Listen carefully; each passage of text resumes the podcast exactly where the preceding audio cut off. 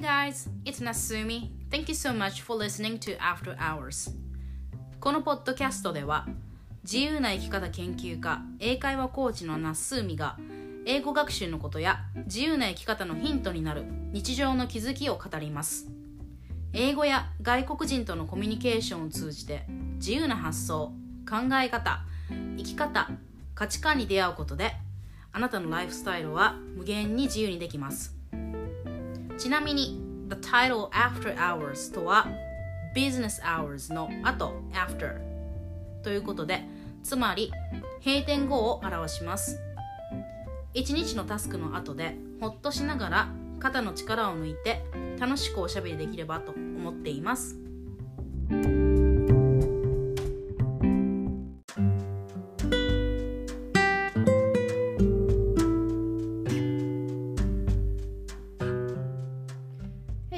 Is Nasumi. Thank you so much for listening to After Hours. はい、夏み、なすみです。After Hours を聞いてくださってありがとうございます。えっ、ーと、今日はエピソード1で、えっ、ーと、一番最初のポッドキャストっていうことで、ちょっと、えっ、ーと、セルフイントロダクション、え自己紹介を兼ねて、ちょっと、なすみがどんな人かっていうのをちょっとお話ししたいと思います。私の活動としては自由な生き方研究っていうのと英会話コーチっていうのをインスタを中心に発信をしています。でそういう活動をやってる理由としてはえーっと私の場合はまず英語なんですよ。英語が好きでもう20年以上英語と携わってきています。でねなんか英語をもうなんていうの英語教えたりとか英語をやもうやすでにやってる人もそうだしこれから英語をやりたいなって思ってる人もたくさんいると思うんですけど英語をやろうってこう at one point in your life なんかその人生の中でやろうって思い立った時のエピソードってみんなそれぞれあってさみんなそれぞれの理由で英語をやってるんだと思うんですよね。なんかどんなに今ペラペラな人でもなんかなんかのポイントで英語こうやりたい極めたいって思ったポイントがあると思ってて。で私の場合はそれは高校3年生に訪れた高校3年生で訪れたんですよ。で なんていうかなんか私そういう人たちの典型の方にはハマってなくってすごい英語が英語に携わってる人ってなんか小さい時から英語好きだったとか言うと結構多くてさでなんかでそのそれがあの学校の教科になったりとかしたらうんと結構得意だったみたいな人もいると思うんですけど私全然そうじゃなくって子供の時はずっと音楽してたんですよね。で音楽をずっとやりながらまあピアノピアノをちっちゃい時からやっててでそれ以外でも吹奏楽とかいろいろやってたんですけどなんか人生のそこその高校3年生の春なんかな成り立ち成り立ての時高校3年生になったばっかりの時にあのなるまでなんか英語ってずっと教科としては勉強してたし英語っていうのがあるっていうのももちろん知ってたけどなんかそれはそれが私のもの私のものっていうか何て言うんだろう English is not really my thing. Like I have never even thought of that. なんかそういうふうに思ったことがなんか自分自分事として捉えた捉えたことがなくって。できっかけはなんかその高3の春にたまたまあの映画を見たんですよね。で私それまで考えてみたらそれまでさなんかハリウッド映画とか、まあ、その大き大きな映画を見たことあったけどそこまで見たことなくってなんか邦画で満足だったしなんか聴いてる音楽とかも日本のポップの流行ってる曲とかで満足してたからそこまで海外に目が向いてなかったんですよね。でそれでなんかたまたま見に行った映画がもうまさにその後にも先にもないっていう感じのレベルで稲妻に打たれたようなっていう言い方がまさにぴったりくるっていう感じで衝撃だったんですよ。でその映画を見た時になんかもう全てに全てが好きだったのね。それの。なんかもうそそこで話されている英語っていう言語にも影響衝撃を受けたけどなんかそのなんていうかこうストーリーテリングとかストーリーテリングの質とか演技そのアメリカの俳優の演技とか表現なんかそういうのがさその高校生だった私にとってこうそれまでに経験したことないような芸術だったんですよ多分。であとそうそう映画にはやっぱその見かけ視覚もそうだけど音楽もそうだしそれその演技とかその着てる衣装とか多分メイクとか CG とか全てのものがこう当たった時に映画っていう芸術って成り立つじゃないですか。それでそういうのを本当になんかやっぱハリウッドってすごいお金をかける産業だからさ。その日本のそれまで見てた私の日本のドラマとかそういうものとは全然こう種類が違ったんですよね。もうなんかレベルが違うところでなんかそういうのを見せられた時にすっごく衝撃だったんですよ。それでなんかもうその衝撃だけでもうなんか20年近く20年以上経った今でもそれが結局英語を始めたきっかけっていうことになってます。はい。でそこからどんどんとハリウッド映画とかにはまっていきうんでハリウッドハリウッドのそういう映画をまあめっちゃ見た高校の時はめちゃくちゃ、まあ、時間も私見てでそれからやっぱ英語っていうものにすっごい憧れを抱いたんですよね。英語の響きとか英語のなんかそして英語を話すアメリカ人。なんか私の場合はこれこれもね人によって違うくってすごい面白いなって思うんですけどイギリス英語に憧れる人もいればアメリカ英語が好きな人もいればなんかそういうの全然関係なく英語っていうものが好きっていう人もいればで私の場合はその当時はもうとにかくアメリカ人に憧れたんですよ。まあ、ハリウッドに憧れたっていうのもあるけどとにかくあのアメリカ人の自由奔放なあの英語を使っての表現っていうのにすごく憧れてもうとにかく、まあ、今思えばですけどそれまでの自分とは正反対だったんだよねアメリカ人の生き方っていうのが。で多分そこに憧れたんだと思うんだけどもうああいう風になりたかったんですよ私も。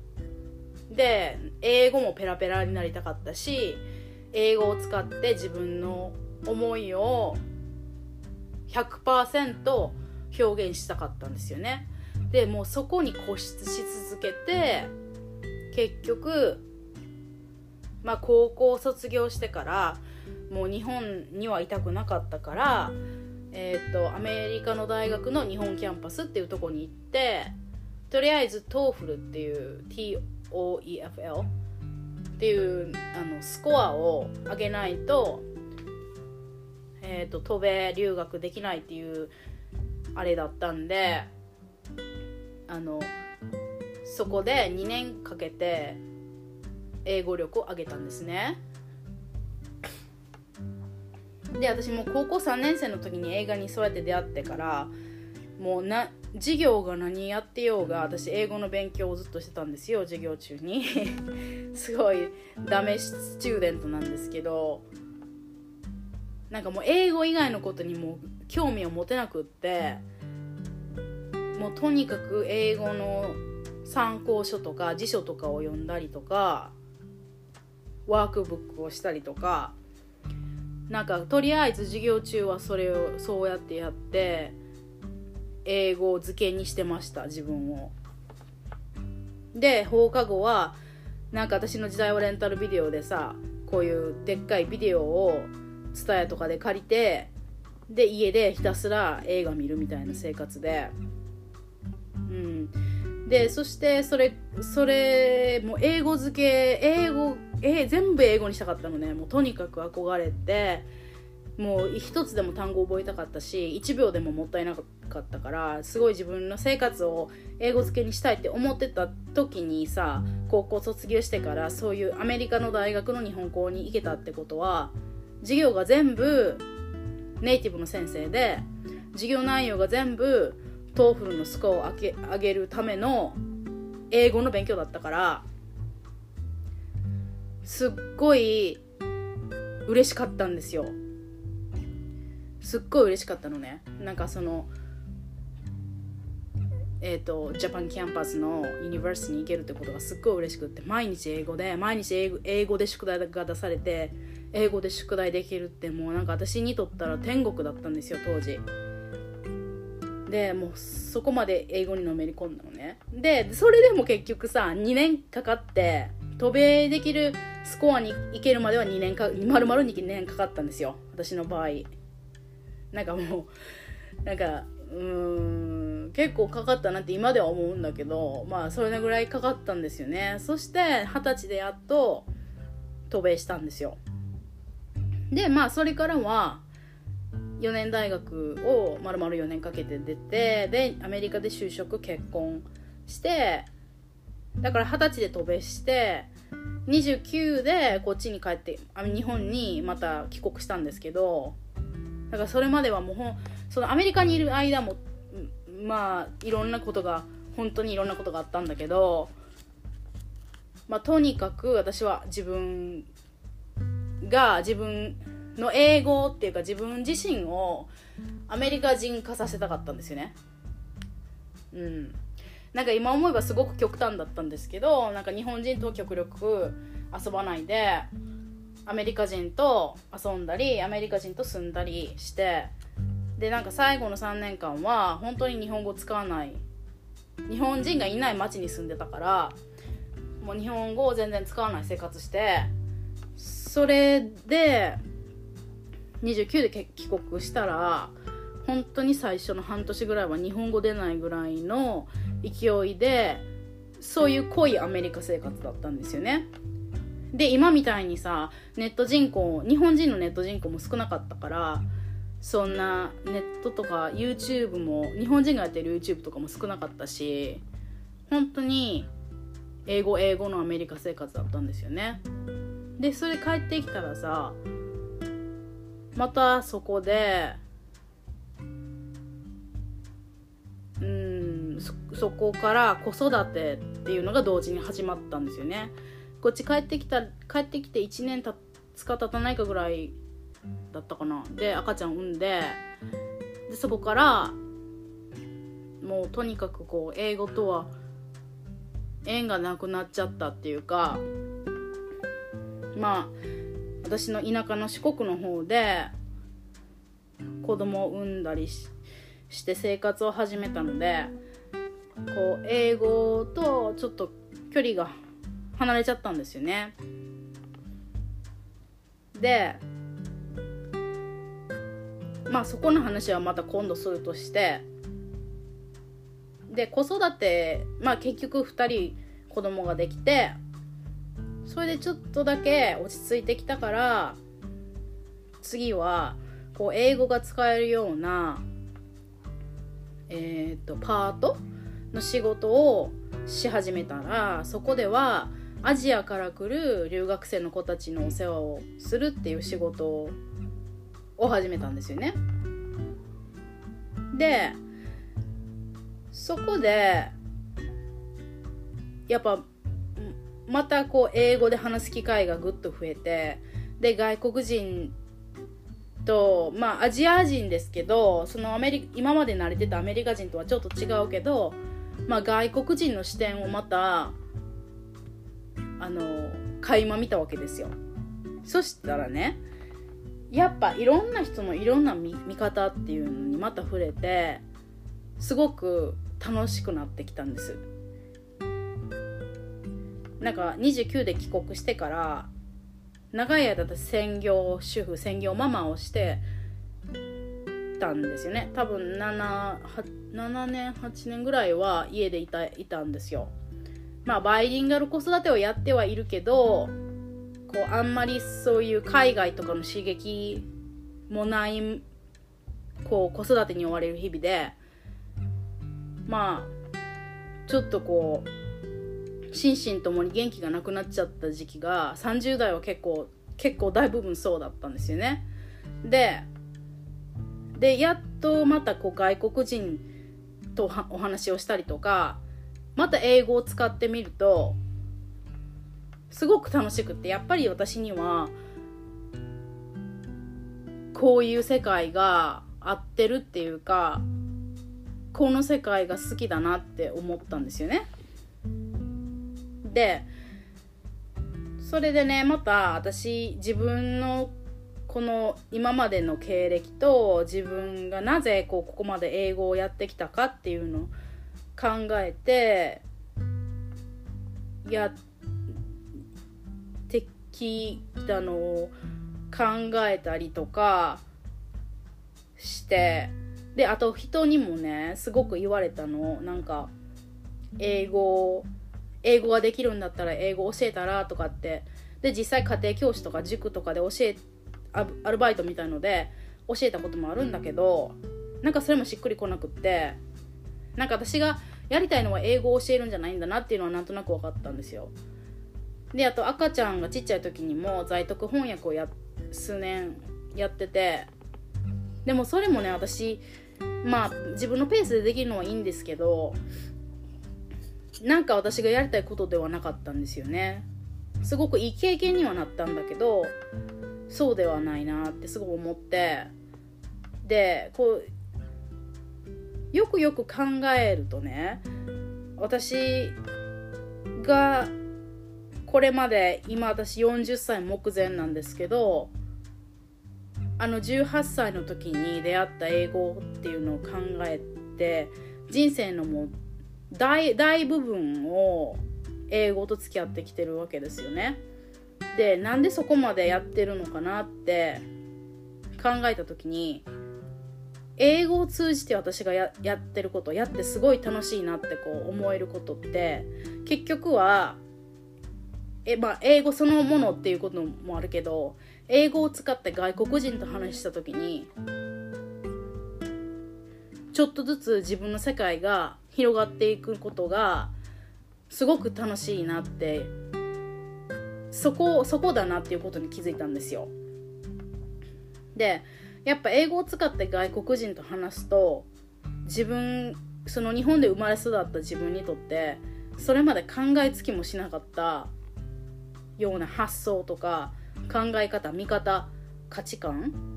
そして生き方そのものを見せてくれるんですよね。それがすごく快感ででね考えた時に私そういえばなんかそれが好きだから映画も好きだし本読むことも好きだしって思ったのね。なんかこういう生き方もあるよこういう考え方もあるよってこう提示された時にそれをあそうだよね。でそれそういう考えもいいね。そういう生き方もあったんだ。それもいいね。ってこう思えたらすごく安心するんですよね。でそれは私の子供時代に起因することで私の家庭はすごく厳しくってこう一律の考えしかダメっていうあれだったのね。でなんかこれしか正解はないみたいな。まあ日本社会も海外の、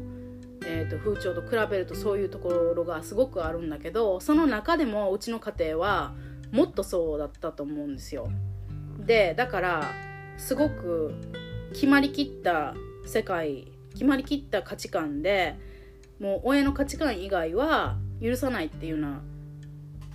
空気感で育ったからだから今思えばあの高校生の時に出会った英語が衝撃でそこで人生を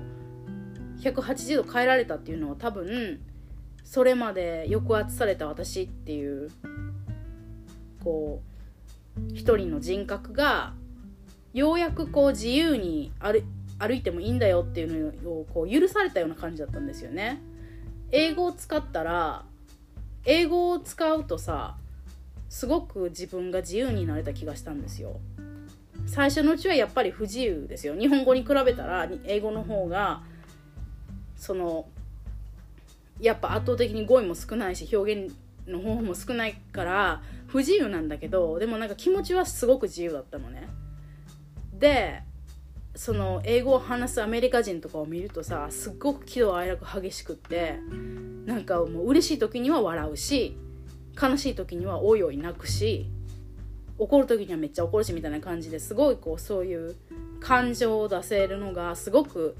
羨ましかった憧れたそういうところも憧れたんですよね。だなってようやく私気づいたんです。ようやく20年経って気づいてでそのやっぱ英語で表現するとか英語を通じていろんな人の生き方を見せてもらえるっていうのはもう私にとってこれは本当にえっ、とライフワークなんだなっていう結論に落ち着いてきてて。でなんかいろんな人にこう日本にいるこう英語喋りたいなって思ってる人とかちょっと生きるのが辛いなっていうかなんかもうちょっと自由に生きたいなって思ってる人にとってこうヒントになるようなことがあればあの私がそういうなんだろうなシェアしていきたいなって思ったんですよねそういう昔の自分みたいな人にね。うんいろんな人のいろんな見方いろんな生き方が世界には無限にあってみんな無限の生き方で生きてよくってなんかそのそのリマインダーが私も必要だしそうやって今そういうことを考えてない人にとっても必要かなって思ってそういう発信をやってます。本当にね英語を使っていろんな人の生き方価値観を見てるともうなんかそれぞれが本当に素晴らしくってみんなストーリーがあってでもうほんと時に感動するほどに人っていろんなデプスいろんなこう深さを抱えて生きているんだなって思うことがあって本当素晴らしいなってなんかねすごい感じる時があるんですよね。うん、でそれで私の拙い、まあ、発信表現力でもちょっとでもなんかそういうことを同じようなことを考えてる人とコネクトできたらなってすごく思っています。I'm very excited. だからそうあなたもきっとあなたと英語